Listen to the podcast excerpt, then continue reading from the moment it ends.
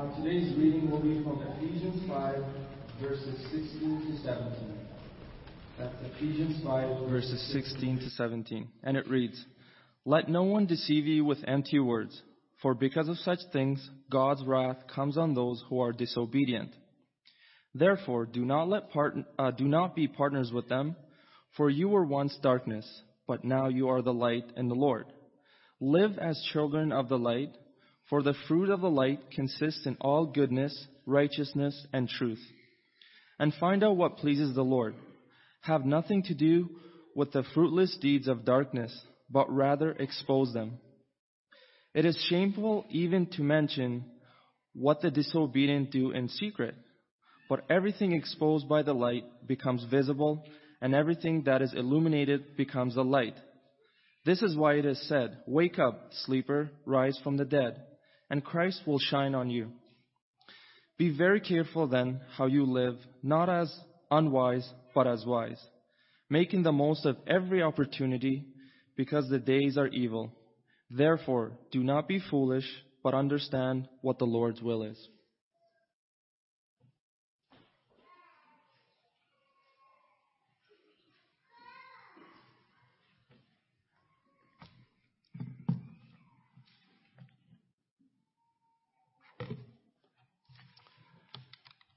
Thank you, Amir. Good morning. The topic for today, as you've heard, is setting priorities. The word priority means coming before in order of importance.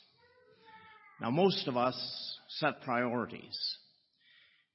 A lot of us use day timers. I know a lot of it's electronic now. I still use a paper day timer. And every morning, I sit with my cup of coffee and I set my priorities for the day. My number one priority is always to read God's Word and the devotional books that I'm in the process of reading. That's number one. After that comes numbers two, three, four, five, six, seven, eight, nine, and ten. Obviously, number 10 is least in importance and can drop over into the next day. And so, I think we understand about setting priorities. The trouble with this, as I thought about this subject, is that my priorities are probably not your priorities. As I sat there, I thought, well, maybe we can narrow this down just a little bit by thinking about the preaching series that we are in, which is Overcoming. And so I decided as I was preparing myself to go out on a limb but you know, the picture, the cartoons come to mind about going out on a limb. Because very often as that individual is out on the limb, there's somebody up near the trunk of the tree with a saw. And so I hope that that doesn't happen today with the subject I'm preaching on, on the matter of priorities. But I decided to go out on that limb and approach it from the perspective that all of us have the priority of getting to heaven. Because heaven is a prepared place for a prepared people. And obviously, your priority today was being here this morning. And that's important. So we're already on the same page in that regard. And so I want to first talk about our person, our individual character. And I want to talk because I believe this is so very encouraging on the sacredness of human life. And I want to go first to Psalm 119 and verse 73. If you have your Bibles, open it there. And the psalm writer says to God, Your hands made me and fashioned me. Maybe you've heard the expression before that God doesn't make junk. And that is so very true. When God makes a human being, God puts special emphasis into that person's life. I've read before, probably you have too, that scientists tell us that there are no two snowflakes that are exactly identical. And when you think about that, it kind of blows your mind. Because when I look out on a wintry day and see those great, big, huge, beautiful snowflakes falling down, There are just millions of them. And no two of them are exactly alike. And in a much greater way, there has never been anyone just like you here before on this earth. Nor will there ever be anyone just like you ever after. And that through the ages of time. And so you could say every one of us is a special order. You would be correct then in thinking that when you were made, the mold was broken so that no one would ever be your exact duplicate. That's really something. When we look at twins, you know, I, I know a set of twins where I used to live in Winkler. These girls were of twins. And their mother always used to tell me they're not, they're not identical twins, and yet to me they were. I could never tell them apart. But there were differences between those girls, just like all identical twins are not exactly identical. And so I want to talk about the matter of being for a moment, because we come from a race called human beings. And so let's think about this word being for a moment. And I want to use some thoughts from my favorite, my favorite devotional writer, Charles Swindoll, or Chuck Swindoll from a book of his called Five Meaningful Minutes a Day. If you don't have that, you might want to get it. Five Meaningful Minutes a Day. And Chuck says, what we do is not nearly as important as what we want to be. Now, a lot of times, those of us who are men tend to identify ourselves with what we do for a living. I've tried never to identify myself by that. I've done lots of different things. But just because I've done lots of different things doesn't mean that I am my job. What we do is, is not nearly as important as what we want to be. Because doing is connected with a vocation or a career. Being, Chuck says, is much deeper. It is related to character and how we make a life. Doing is tied with accomplishments and tangible things, like salaries and trophies. Being, on the other hand, has more to do with intangibles, much of which cannot be measured by objective yardsticks and oppressive awards. Now thank you, Chuck, for that. Those are good thoughts. But I want to turn to scripture for a moment in 1 Samuel chapter 16 and verse 7, when a young man was being chosen as king over God's nation of Israel. And all of his brothers, by the way, it seems like uh, Jesse had a whole bunch of good looking boys because they were all pretty impressive individuals as they were paraded before, before Samuel. And then in 1 Samuel 16:7, Samuel says, God sees not as man sees. For man looks at the outward appearance, but the Lord looks at the heart. Many years ago, I read that every one of us would like to change something about our physical appearance if we could.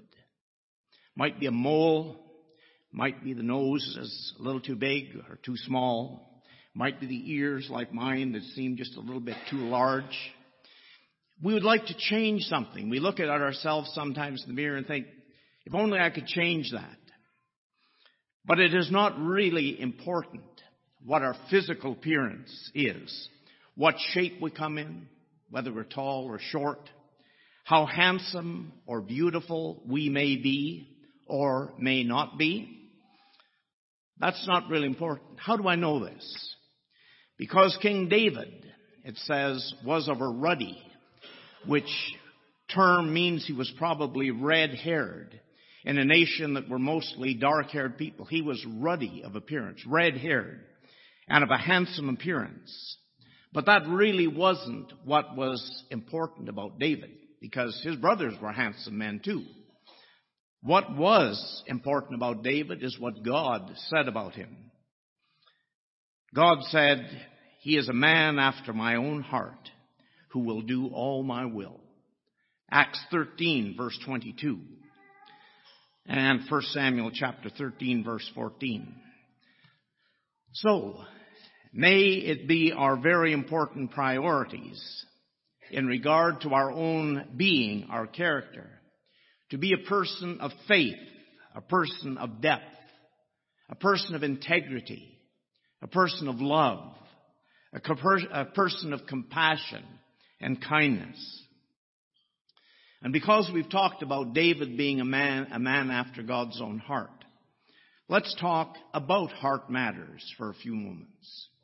First off, and these are things that were in my notes from reading things, just interesting things that I've written down over the years. The physical heart. Our hearts beat at the rate of 70 to 75 beats per minute. And I've been told that I have a slow heartbeat. And one of the doctors asked me, are you an athlete? And I said, well, if it uh, means watching my sons play sports, then I'm an athlete. But I'm not really. I have a slow heartbeat. But normally our hearts beat between 70 and 75 beats per minute. It weighs 11 ounces on average, less than a pound. And a healthy heart pumps 2,000 gallons of blood through 60,000 miles of blood vessels each and every day. In a lifetime, this is equivalent to driving to the moon and back. A healthy heart can do amazing things. Conversely, if our heart malfunctions, our whole body shuts down. And the same then can be said of our spiritual heart. Because the heart, the spiritual heart, in scripture represents the center of our emotions, our thinking, and our reasoning. It is the command center of our life. And we can control that command center. Evil thoughts, bad attitudes, rage and anger, critical attitudes can be controlled. How do I know that? Because the apostle Paul said in Philippians 4 verse 8, whatever is true, whatever is honorable, whatever is right, whatever is pure, whatever is lovely, whatever is of good repute, if there is any excellence, if anything worthy of praise, let your mind dwell on these things. Jesus said, out of the heart come evil thoughts, fornications, adulteries, murders, thefts, false witness, slanders. What is slander? It's gossip and is speaking bad or evil about somebody behind their back. All of these things come out of the control center of our life. You see, the heart is very important to God. Not this one. This one beats for a while. Thankfully, it's still going. This one beats for a while, but one day, if the Lord doesn't come back, it's going to stop. But we can control this heart, and the heart the command center of life is very important to God, as it is mentioned hundreds and hundreds of times in the Bible. And if you don't believe me, check a concordance and see how many listings there are about the heart. And so Proverbs 4 verse 23, the wise man Solomon said, Watch over your heart with all diligence, for from it flow the springs of life. You and I have seen springs, right? Water just keeps bubbling up. Beautiful water. The springs of life. The heart is the spring of life. Proverbs 23 verse 7. As a man, and it's generic by the way, as a man or woman thinks within himself or herself, so is he or so is she. The command center is so important. And so the conclusion of this particular heart matter to keep spiritually fit is to consult the great physician several times a day. Now the last point I want to consider with you is our journey, our sojourn. And I think of a, a song that, uh, that I do once in a while. It's called Wayfaring Pilgrim. Because that speaks to me that we are just here for a while. We are wayfaring pilgrims. Even though we have homes, we're traveling on. And we just stop here for a while.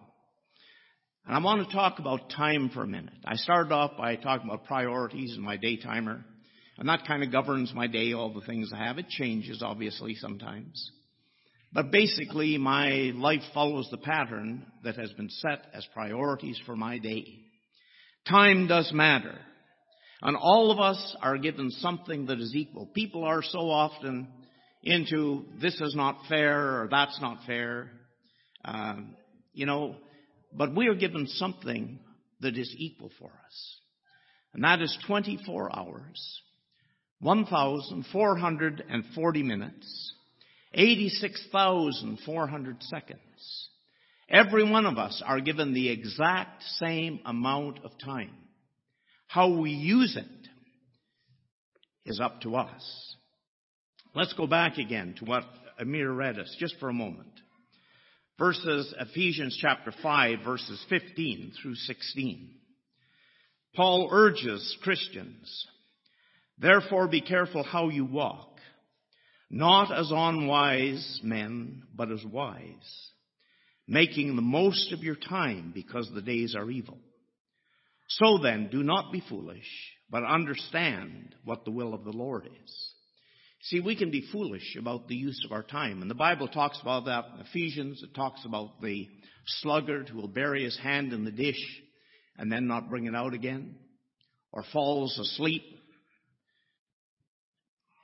There's lots of people who waste the time that they're given.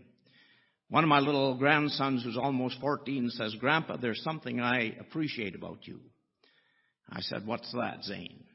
He says, when, you, when people ask you the time, you'll say it's 9.07. You don't say 9.05 or 9.10. You say it's 9.07. And he liked that about, about the time, being accurate about the time. Solomon said, There is an appointed time for every purpose or event under heaven. Ecclesiastes chapter 3 verse 1. Then he goes on to say there's a time to be born and there's a time to die. What we do in between those two times, the time we are born and the time we die, are choices that we make. And how wise are we about the use of our time and the use of the priorities that we set in life. You may or may not know this, but you have an expiry date. I know there's lots of people who are worry about things written on, on cartons and cans and stuff, expiry date of, you know, August 15th, uh, 2018. And if it's August 16th, they probably won't eat it. I'm not so concerned about that. If it's a month or two out of date, not really to worry. But just like those cans have an expiry date, you have an expiry date. I have an expiry date. Look at Psalm 100 and verse uh, 39, Psalm 100 verse 39, beginning in verse 16. The psalmist says, For you, God, did form my inward parts. You did weave me in my mother's womb. I will give thanks to you, for I am fearfully and wonderfully made. How about that? Wonderful are your works, and my soul knows it very well. My frame, my body, was not hidden from you when I was made in secret and skillfully wrought in the depths of the earth in our mother's womb.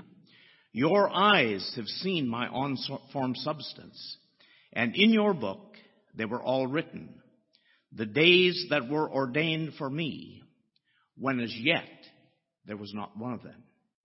So even before we were delivered into this world as infant babies, God said, Vince Anderson has a day. I'm glad I don't know it because I'd be preoccupied. But God has given each one of us a day, if the Lord doesn't come back first, that we will leave this earth. Time seems to pass each one of us by all too quickly. In regard to the expiry date, I did some research. Just a random sample of 29 individuals and the, and the age they were when they left this world. These 29 individuals lived a total of 2,231 years. But when, it, when I divided that by 29, I came up with an average of 76.9 years.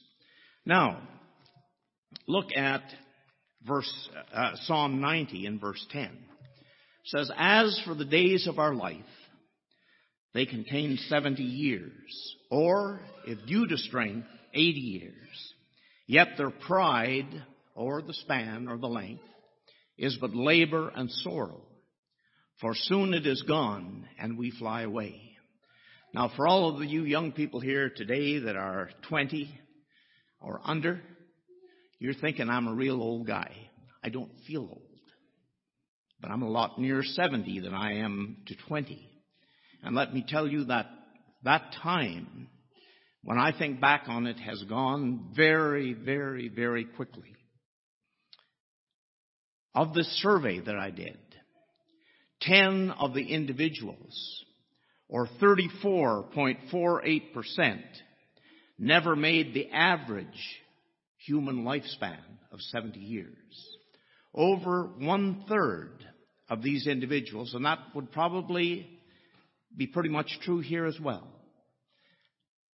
One third, a little over, never made it to the average lifespan. So my question to you is, how are you making use of the time that you have left? Can't do anything about what's gone behind. Every day you get that fresh amount of time put into your life's account, your bank account, if you want to call it that. You can't do anything about what you may have squandered in the past. But what are you going to do with the time that you have today? And whatever years that you have left? Is it going to be used for yourself and furthering your own personal agenda and interests? Or is it going to be in trying to find ways for the Lord to use us, use our talents and our abilities in His service? Listen to what Paul says in Colossians chapter 4 verses 5 and 6. Conduct yourselves with wisdom toward outsiders, making the most of the opportunity. Let your speech always be with grace, seasoned as it were with salt, so that you may know how you should respond to each person. We need to be careful in our conduct towards those who are non-Christians. We need to make the most of our opportunities by the words we speak, that our speech is with grace and seasoned with salt, that we need to know how we answer each individual. And Colossians 3:17, whatever you do in word or deed, do all in the name of the Lord Jesus, giving thanks through him to God the Father. So sometime in the next few days, before you forget this message, think about your character. Is there some house cleaning that you need to do in regard to yourself? Think about your spiritual heart, not your physical one. Thankfully, it's still beating. But think about your spiritual heart. Are there some things you need to change? Is your spiritual heart healthy? And think about the journey that you are presently on. Will that journey, you wayfaring pilgrim, ultimately take you to heaven. May each of us strive to be described at the end of our journey with these words. There was a man, insert your name there. There was a woman, insert your name there. In the city of Winnipeg, in the land of Canada, and that person was blameless, upright, fearing God, and turning away from evil. Now I've adapted that from Job chapter 1 verse 1.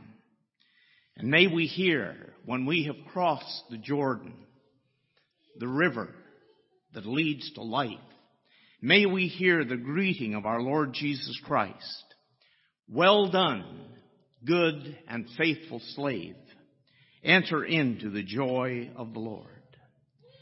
May each of us check our priorities that we may be a man, that we may be a woman after God's own heart.